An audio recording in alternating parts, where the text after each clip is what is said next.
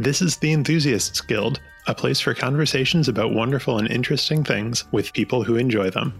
I'm Fletcher C. Finch. I'm Adam Zaremski. And our guest today is Kristy Holfoth. And Kristy, we're going to talk with you today about Doctor Who. Awesome. I'm ready. First off, anything you want to say about yourself? So, I worked with both of you about seven years ago at this point that I Seven worked with you, which is insane. Um, Yeah. But yeah, I, I'm really happy we've all kept up in that time. uh, me too. It makes me really happy. So, yeah, I was in journalism. Now I work in the communications department for a college, live in Buffalo. I'm excited to have you as a guest, Kristy. You are our first guest that we're recording with. I feel very honored. Well, we're happy to have you, and I'm excited that we get to talk about Doctor Who. Yes. Can you tell me a little bit about how you got into Doctor Who? Sure. I was roommates in college with my friend Emma Jansen. Shout out to Emma. She was already a Whovian, like hardcore. And I always thought it seemed kind of weird, even though I'm Anglophile, you know, I just, I was a little too out there for me. So she always tried to get me to watch it. And I would, nah, no thanks. So I was actually in Oxford, England for a summer program and writing a paper about Madame de Pompadour and with Emma, she was also there, and she said, I know you don't want to watch Doctor Who, but there's an episode literally about Madame de Pompadour. You have to watch it. So I did, and I name dropped it in my paper, and it kind of piqued my interest. And once we were back at college, she finally got me to start watching it. And once I was in, I was I was in deep. So I watched it all with her, and then I st- I watched it again from the beginning, just probably after I graduated and got my husband into it as well. So, What was it about Doctor Who that grabbed you? well, like I said, I love all things English and British. And it's one of those shows that take, uh, to me, it takes like a few episodes to really grab you. You have to love it to appreciate its eccentricities, I will say, because it is very British in parts and like almost like, you know, eye rolly in parts. But once you love it and you love the characters and you love the backstory, you appreciate all those things. So what finally grabbed me, um, I guess, was I grew to love David Tennant. Um, he was where I started watching, so a lot of his episodes um, became my favorites. And but I I was thinking about why I like Doctor Who so much, and I think one of the reasons is so much TV and even like TV that I love, it's kind of that like cynical, kind of dark humor and um, or drama, you know, Game of Thrones and political stuff, and everything's just very like you have to be dark for it to be cool, kind of. And Doctor Who is just goofy and unapologetically like nerdy and British. It doesn't tr- try to be anything. It just is what you know it is what it is and it's fun to watch and it's very earnest which is very refreshing kind of in these in these times I think you're right. I think there's a sincerity baked into Doctor Who, and they're never apologetic about that.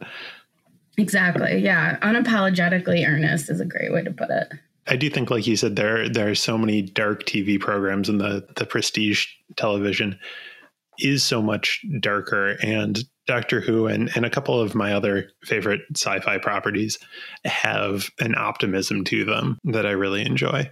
Exactly. And uh, kind of going along with that, there's, you know, there's always the battles or whatever, like plot is going on. Uh, Some dark moments for sure, but overall, it's that kind of not highbrow message, but kind of just very hopeful message of what humanity is and what it all means and how people like it always comes back throughout this revival you know the the recent doctor who's it always comes back to people are good and the doctor never gives up on humanity and it's kind of refreshing honestly that's not the message most of the time in most shows so So, who is the doctor? You know, I'm the guy coming into this. I watched my first episode yesterday. I've I've experienced Doctor Who through the peripheral. You know, hearing you two talk about it. He says he's a time lord. I get he's not. I guess he's not human. Mm-mm. sorry talking to my rose um he's an alien Um, I, I, want to keep that.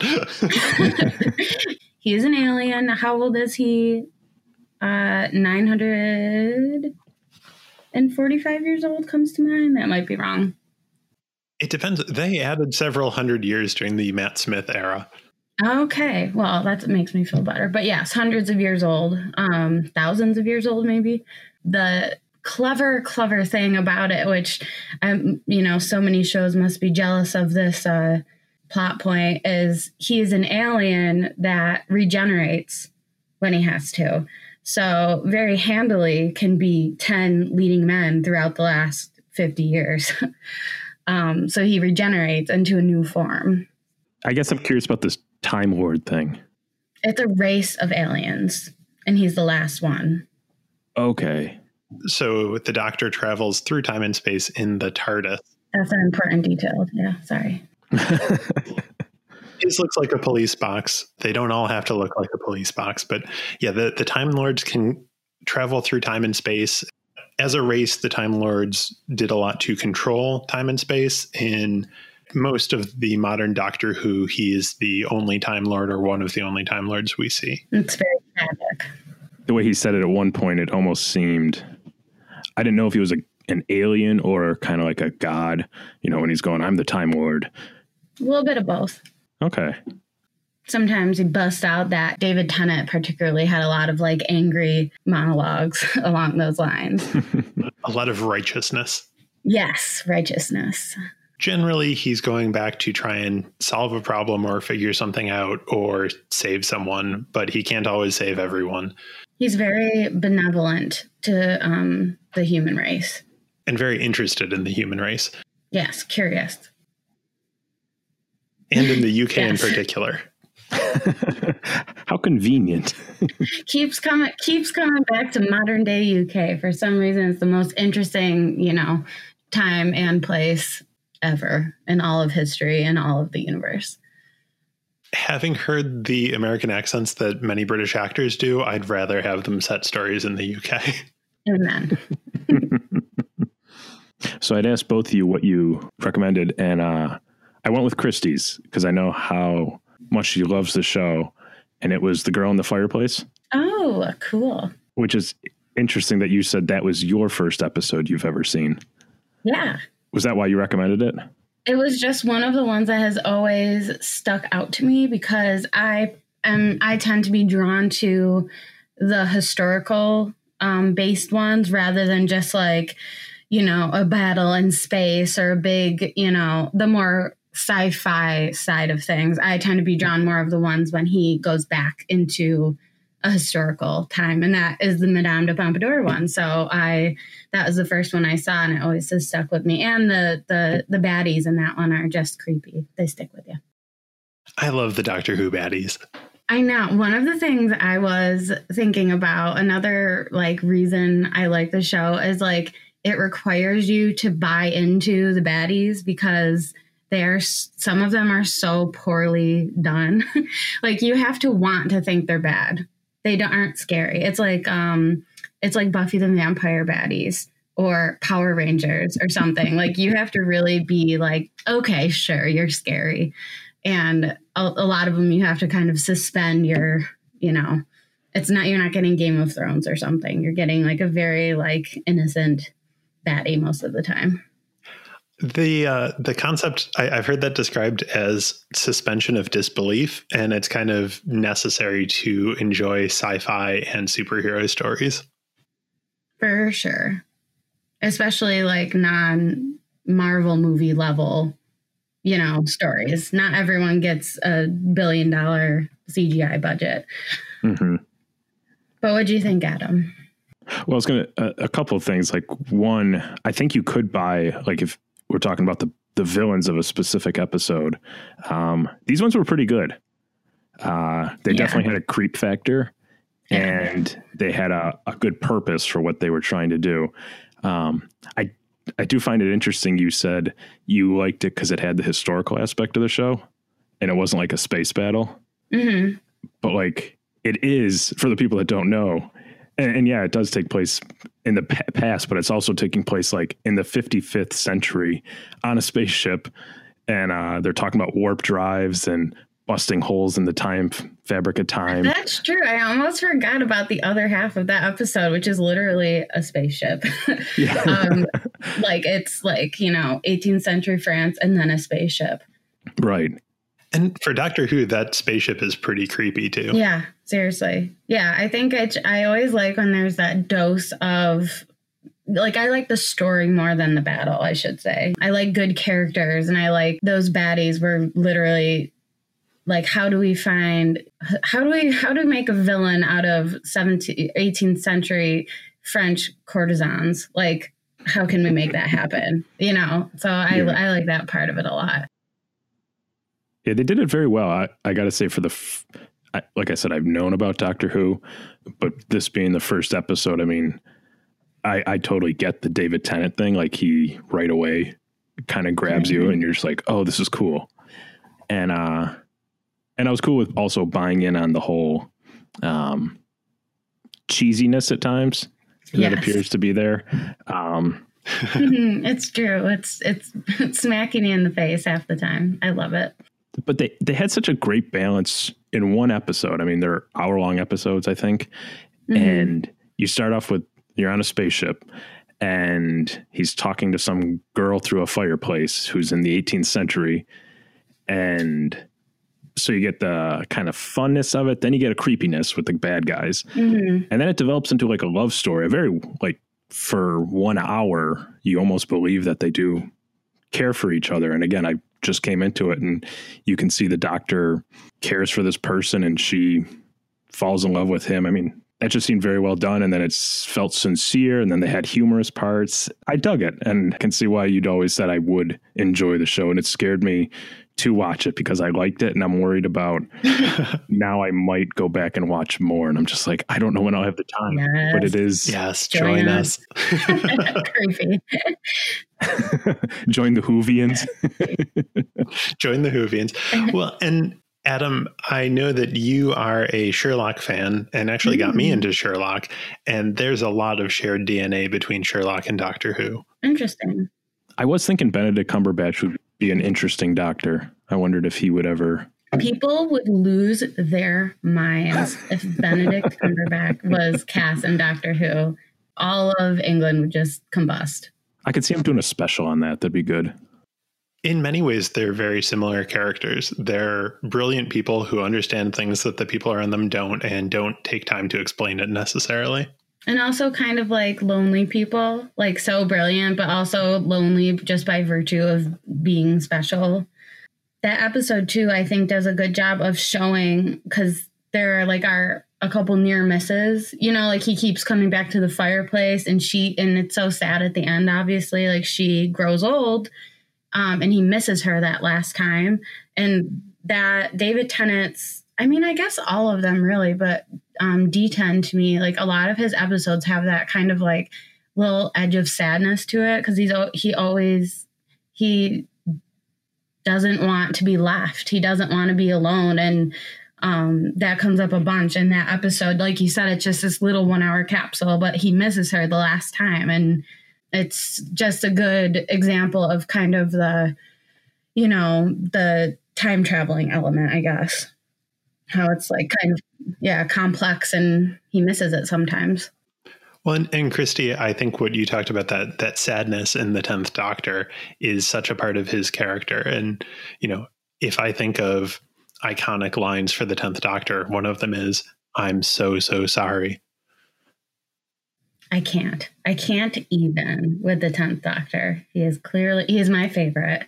My favorite too and he is he's so and like you said he's righteous and like just sad and kind of angry. Like the cool aspect of the show is by virtue of having all these new leading guys and ladies the last one mm-hmm. you're able to see all these different facets of the doctor's personality because although they're all the same person they're also totally unique. So you get almost a whole new show every time there's a new doctor um, if it was the same character from uh, when did it start? The 60s, I think. I believe so, yeah. there's only so many stories you can tell with the same exact leading person, but you get a whole new one with a whole new set of characteristics. Like number 11 is totally different from number 10, even mm-hmm. though they're the same the same person. I'd love to know how they came up with the episodes. That one was pretty fascinating. And I think they had a, a preview for the next episode. And I just sat there going, whoa, like that's really cool. And it sounds fun, but yeah, just the idea of, oh, we will have a ship in the 55th century where the robots needed to keep it going. So they're using human parts. And then they determined that this French woman from thousands of years ago would be perfect as the brain. And it's just like, oh yeah, we'll go with it. like who who's smoking what in the writer's room to like Yeah. Yeah, bust it. And like just keeping everything canon you know, mm-hmm. and straight because it literally it's it's hundreds of alien races at this point. I'm sure it's you know what what decade or era or century haven't they hit? Like it's crazy. I'm thinking of so many episodes that I want to share with Adam. I know. well, I asked I asked my husband Dave if he could think of any recommendations, and he's the one who suggested um, uh, Vincent and the Doctor. And again it's like that i thought that one showed like the heart of it because it's pretty hard to to me i'd be kind of scared of touching someone so well known in history mm-hmm. but they do such a great job with it and it like is a heart wrencher. Like it it's so good. Yeah. Do you both keep up with the show are you still watching it still kind of consuming the newer seasons or have you seen all the ones that have been there in the modern world I watched through Capaldi's second season, I think, but I have not watched any with um, Jodie Whittaker. I'm in the same place. I'm a couple seasons behind at this point, and it's mostly just that I don't subscribe to any of the services that provide the new episodes. Yeah, same here.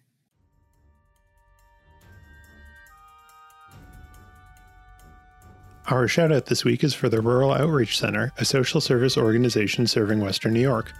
Their programs focus on assisting, empowering, and elevating individuals and families on their journey to self sufficiency and health. Visit theroc.co to learn more.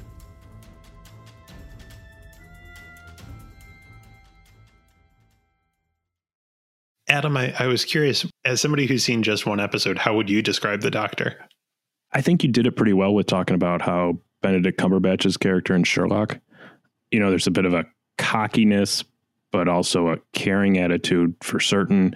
There's a a little bit of a swashbuckler, maybe. Mm-hmm.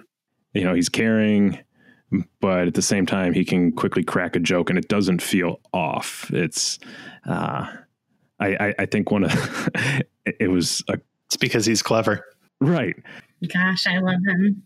He had a great line that I, I wrote it down after he said it. It was um, he had just come back from a party. His two friends were captured by those robot creatures. He looked like he had been kind of drinking in the 18th century before he came back, and they're like, "What are you doing?" and he, and then all of a sudden he just goes, "Always take a banana to a party." and he's like, "It's just always important." But I was laughing; it was great. Yeah, there's a bit of that protector aspect to him. There's uh, I can see some of the Captain America qualities we had talked about in the previous show. Is that accurate? I mean, for the first episode, I've only only episode I've seen. Is that how you both would kind of see him? I think, especially for for that doctor, you you've got a good read on him. I was just thinking it'd be interest like it'd be interesting for you to watch another episode, like even one of each each of the doctors, and just to what you thought if your opinion changed of the character based on each one, because it is David Tennant's is like very much what you just said. I wonder if it would be the if you would have the same impression watching a Matt Smith one. Hmm. And now, Kristy, the eleventh Doctor, the the Matt Smith Doctor, is your second favorite one, I believe. Yes, he sure is. Matt Smith, he's like childlike and just wants to like kind of he kind of tamps it all down. Where David Tennant's character was very much the anger was always kind of just under the surface, like just at the you know he's just not anger, that's the wrong word, but you know, just I think I know what you mean though. He has and it's not frustration, it's just and not an edge, but there's something more Yeah, it is. Maybe it's all passion. Maybe passion. It's an yeah, it's an edge. It's an edge. It's like he's very funny. He has all these great lines and everything, but underneath is this kind of slow burn all the time. And then Matt Smith's iteration of the doctor is very much like he's trying to tamp it down, that part of him down. And it's like he's kind of childlike. Mm-hmm. And it's just so interesting to me that they're the same character. It took me a long time to warm up to Matt Smith as the doctor, in part because I loved David Tennant as the doctor so much. Yes. Oh my gosh, I love David Tennant so much. Um, this is what introduced me to David Tennant and, you know, sparked my continuing abiding love for him. Yeah, I think I think everyone probably has that feeling, that kind of crossed arms, like, hmm, let's see, let's see if you're worthy. Um, everyone has their favorite doctor. Mm-hmm. It does. It takes you a hot second to warm up to the new one because it is like you're kind of saying goodbye to like you just get used to them after, you know, two seasons, four seasons, whatever. And it's like starting a new show almost. Like the leading guy changes. Do they have a new supporting cast for each show too? Yeah. So the the person who travels with the doctor in, in the world, they're known as the doctor's companions.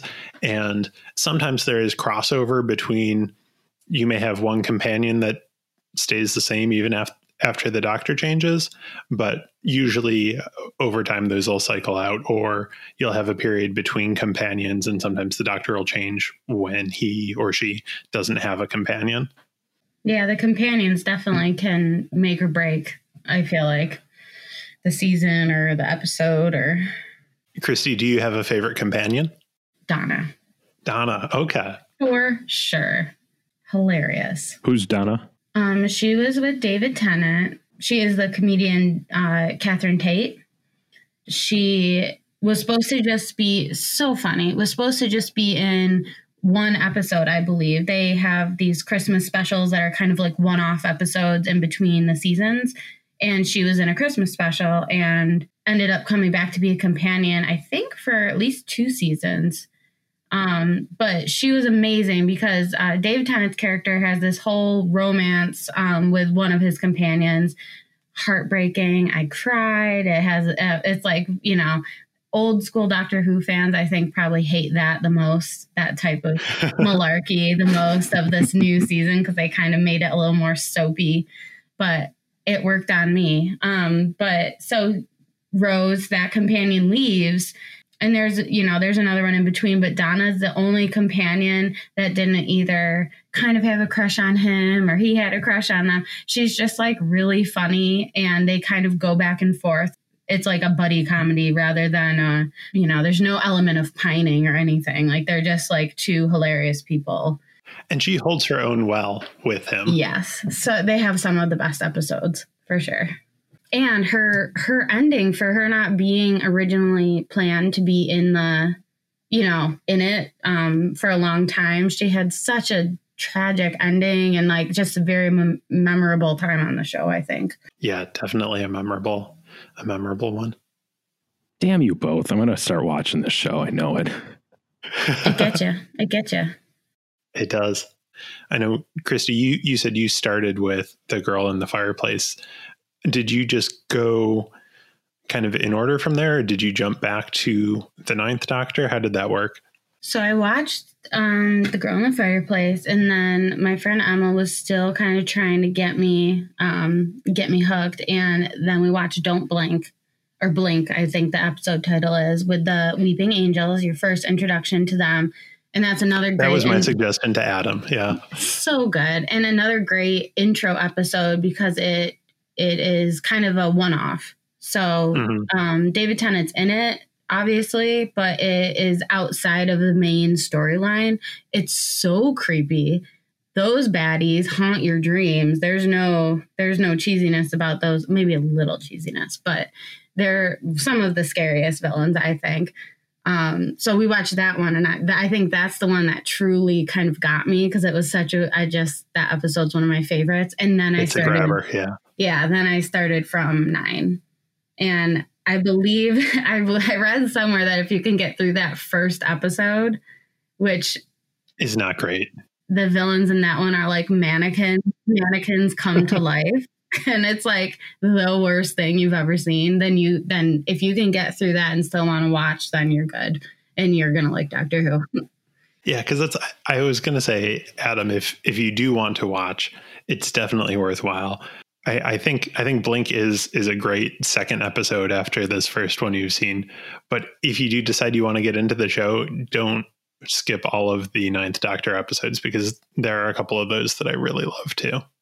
Because it was off the air for decades, so it kind of is everyone's intro back into the world. So there are some good like I don't know, kind of groundwork laying that goes on in the Ninth Doctor season. I didn't love mm-hmm. his season, but I like it. It establishes a couple things that I think are helpful as you go forward. See, I came to Doctor Who in a strange way in that I actually watched Torchwood first. Mm. And so Jack Harkness was a favorite character of mine, and yes. he's a he's introduced in the Ninth Doctor's season. Oh my gosh, I didn't realize he went that far back. Yeah, there's a there's a two part episode. The Hollow Child, followed by the Doctor Dances, is one of my. It's the high point of the Ninth Doctor's season. Oh my god, is that he says, "Mummy"? Bone chilling, terrifying, faceless child. Who is your favorite Doctor? Oh, number ten, hands down. Number ten, yeah. He's so great. I just love him so much. Have either of you watched the the real old ones from the '60s and before the Ninth Doctor? As I'm hearing you t- say it. There was a selection of old Doctor Who's, I think, on Netflix for a while. Um, and I tried. they were rough. I couldn't. I couldn't do it, and I really wanted to, but they were pretty. They were pretty rough.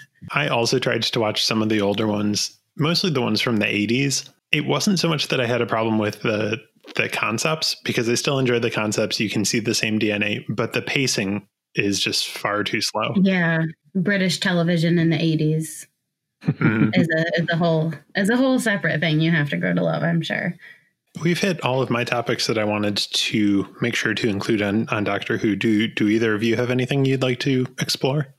I will just say that once I watched Doctor Who, I realized how much it is um, like Easter egged in other shows that I never realized until obviously I knew the references. It, there's like Criminal Minds has one of the characters dressed up going to a Doctor Who convention, but they can't say Doctor Who, I assume, because of like copyright. So he's just dressed in a super obvious, you know, outfit and they're going to a convention. Uh, community has a whole spin off. Inspector Space Time. Yes and I did not appreciate the first time I watched Community, and I just rewatched it recently and was like, "Oh my god, this is amazing!" Inspector Space Time. Inspector Space Time is definitely someone who loves Doctor Who making a Doctor Who parody. Oh yeah, for sure. It reminded me of like a stage play where I mean, literally, with the fireplace is the main feature and just mm-hmm. swiveling around but I, I guess I would put that out there for people who don't know anything about the show. Like, yeah, it, it does appear to be corny, and you're not dealing with a Marvel budget, but I don't think it needs that. It works. It seems to work as it is, based on one episode, a really good one. But I just was really struck by how well it was all working. I mean, they had a horse on a spaceship, and you got the the villains with the the the gear clock heads. That was just Oh, it's so creepy. It shouldn't be, but it is. I thought those were very effective. Yeah. Yeah. They did so well with that. Yeah, I just thought that was very fascinating. And that's after one episode. It's definitely one of those shows you become more and more fond of it. I feel like, and more and more forgiving of any flaws it might have because you do you just love it after a, a little while. Oh, I, I, have favorites I'll go back to and, and just rewatch just for the pleasure of it. Mm-hmm. it is. It's a comforting show for sure. Thanks for listening to this episode of The Enthusiasts Guild. I'm Fletcher C. Finch. I'm Adam Zaremski. Kristy, thanks so much for joining us today to talk about Doctor Who. Thank you. This was so much fun. You can subscribe and hear all our episodes through your podcast player of choice. Find us on Facebook and Twitter at The Enthusiasts Guild. Today's music is Eternal Terminal by Kevin MacLeod of Incompetech.com, used under a Creative Commons license.